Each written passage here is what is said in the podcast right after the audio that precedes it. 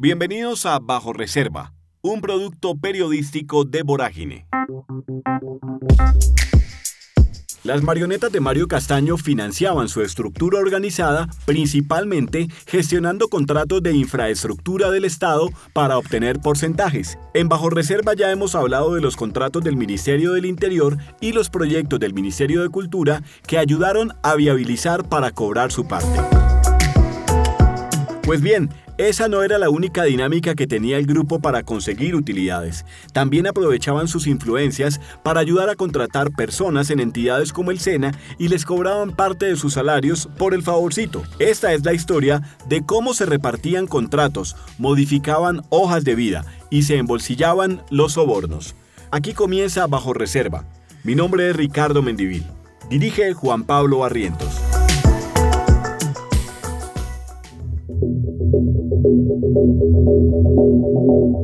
En el aparato judicial colombiano reposan cientos de miles de expedientes. En ellos se narran hechos que los poderosos darían lo que fuera para que sigan ocultos. Muchos de estos expedientes aparecen con el sello Bajo Reserva.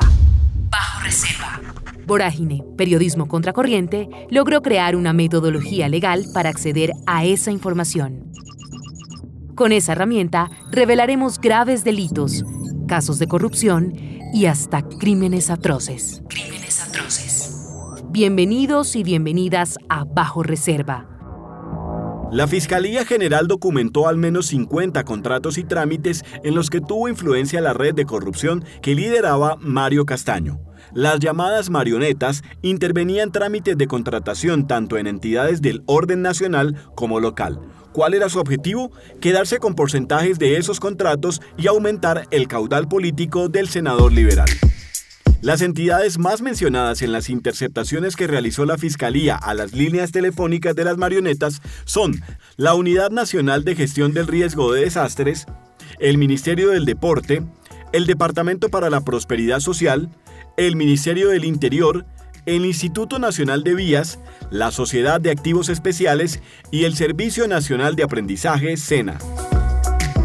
La Sala Penal de la Corte Suprema de Justicia le impuso medida de aseguramiento a Mario Castaño y para eso presentó las pruebas que demuestran cómo el congresista tomó parte presuntamente en el cobro de dineros a terceros para beneficiarlos con nombramientos y contratos de prestación de servicios en entidades públicas.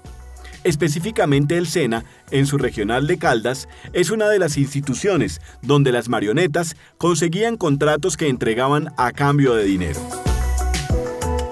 La relación de Mario Castaño con el SENA en sus departamentos estaba mediada por Alejandro Noreña, una de las personas que hoy se encuentran privadas de la libertad por pertenecer a la estructura criminal. Noreña le dijo a la Corte Suprema que tuvo una amplia trayectoria laboral en el SENA Regional Caldas desde el 2009 hasta el 2019. Primero fue instructor, después líder de proceso y finalmente participó en las convocatorias de aprendices del Centro de Formación Cafetera. Alejandro Noreña Castro ha tenido 21 contratos con el Estado entre 2010 y 2022 según los registros del Sistema Electrónico para la Contratación Pública, más de la mitad de esos contratos han sido con el SENA, pero también con el Departamento de Caldas, la promotora de vivienda del Quindío, el Senado de la República y el Ministerio del Interior. Entre todos, suman 571 millones de pesos. Noreña también fue subgerente de la sucursal Manizales de la Previsora, que es una entidad adscrita al Ministerio de Hacienda.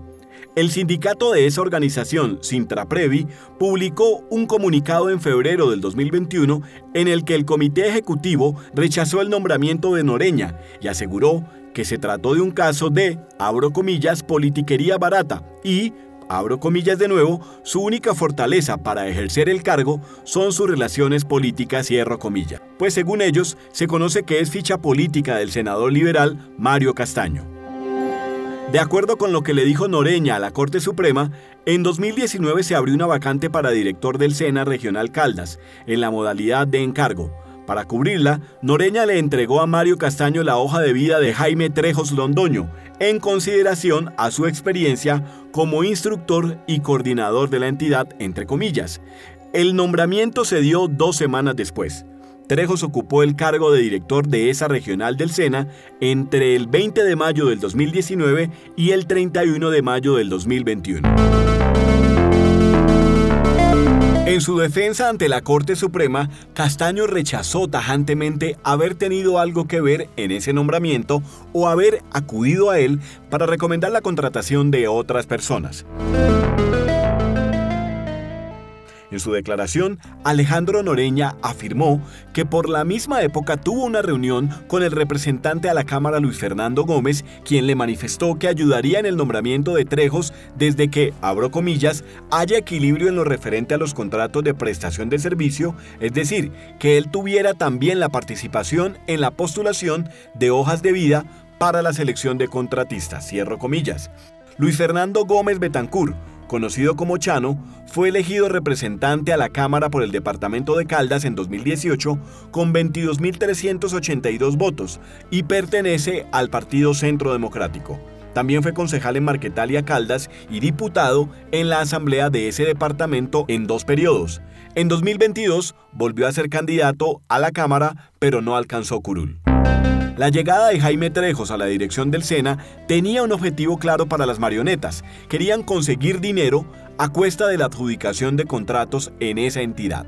Alejandro Noreña explicó que durante 2019 fueron pocos los contratos que les dio el nuevo director porque ya estaba ejecutando el presupuesto cuando se posesionó. En 2020, durante el primer semestre, Trejos les entregó varios perfiles para postular hojas de vida, pero en 2021 dijo Noreña que, abro comillas, fue más complicado que el director nos recibiera hojas de vida para postular a los cargos, ya que Jaime Trejos, hasta donde entiendo, se acercó al representante Luis Fernando Gómez Chano y lo favoreció a él en la postulación de hojas de vida.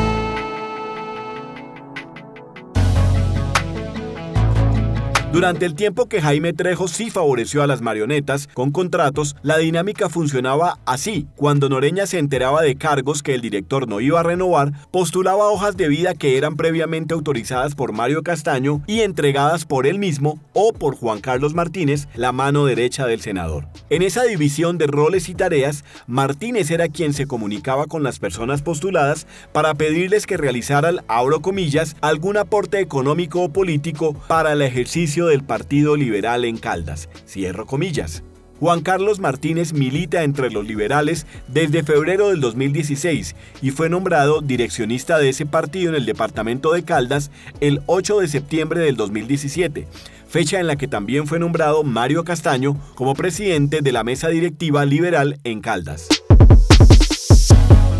Mientras Juan Carlos Martínez exigía dinero para el Partido Liberal a cambio de la contratación en el SENA, Alejandro Noreña asumió la tarea de alterar las hojas de vida y los certificados de experiencia cuando los seleccionados no cumplían con los requisitos para la contratación. La Corte Suprema cuenta con material probatorio que demostraría por lo menos cuatro casos en los que las marionetas solicitaron dinero a terceros a cambio de ser contratados en el Sena Regional Caldas. En uno de esos casos, Juan Carlos Martínez le ofreció a Carlos Andrés Serna Hidárraga un contrato para su esposa desempleada, Jenny Viviana Grajales Alzate, administradora de empresas agropecuarias. De acuerdo con la declaración de Serna Hidárraga a la Corte Suprema, en enero del 2021 recibió una llamada de Martínez en la que le dijo que le ayudaría a conseguir empleo para su esposa, pero tenía que dar 4 millones en el SENA. El dinero fue entregado y la señora Grajales fue contratada en febrero del mismo año. La Corte Suprema concluyó que el senador Mario Castaño era quien estaba detrás de los nombramientos y también la adjudicación de contratos en el Sena Regional Caldas. Era él quien daba la directriz de ayudar a determinadas personas con oportunidades laborales e intercedía para efectuar contrataciones. Aunque algunas personas que recibieron solicitud de dinero por parte de Juan Carlos Martínez señalaron que no conocieron personalmente al congresista, la Corte indicó que esto no implica que Castaño no hubiera intervenido o hubiera desconocido la comisión de los delitos, sino que es confirmación de la división de roles con que actuaba la red de corrupción.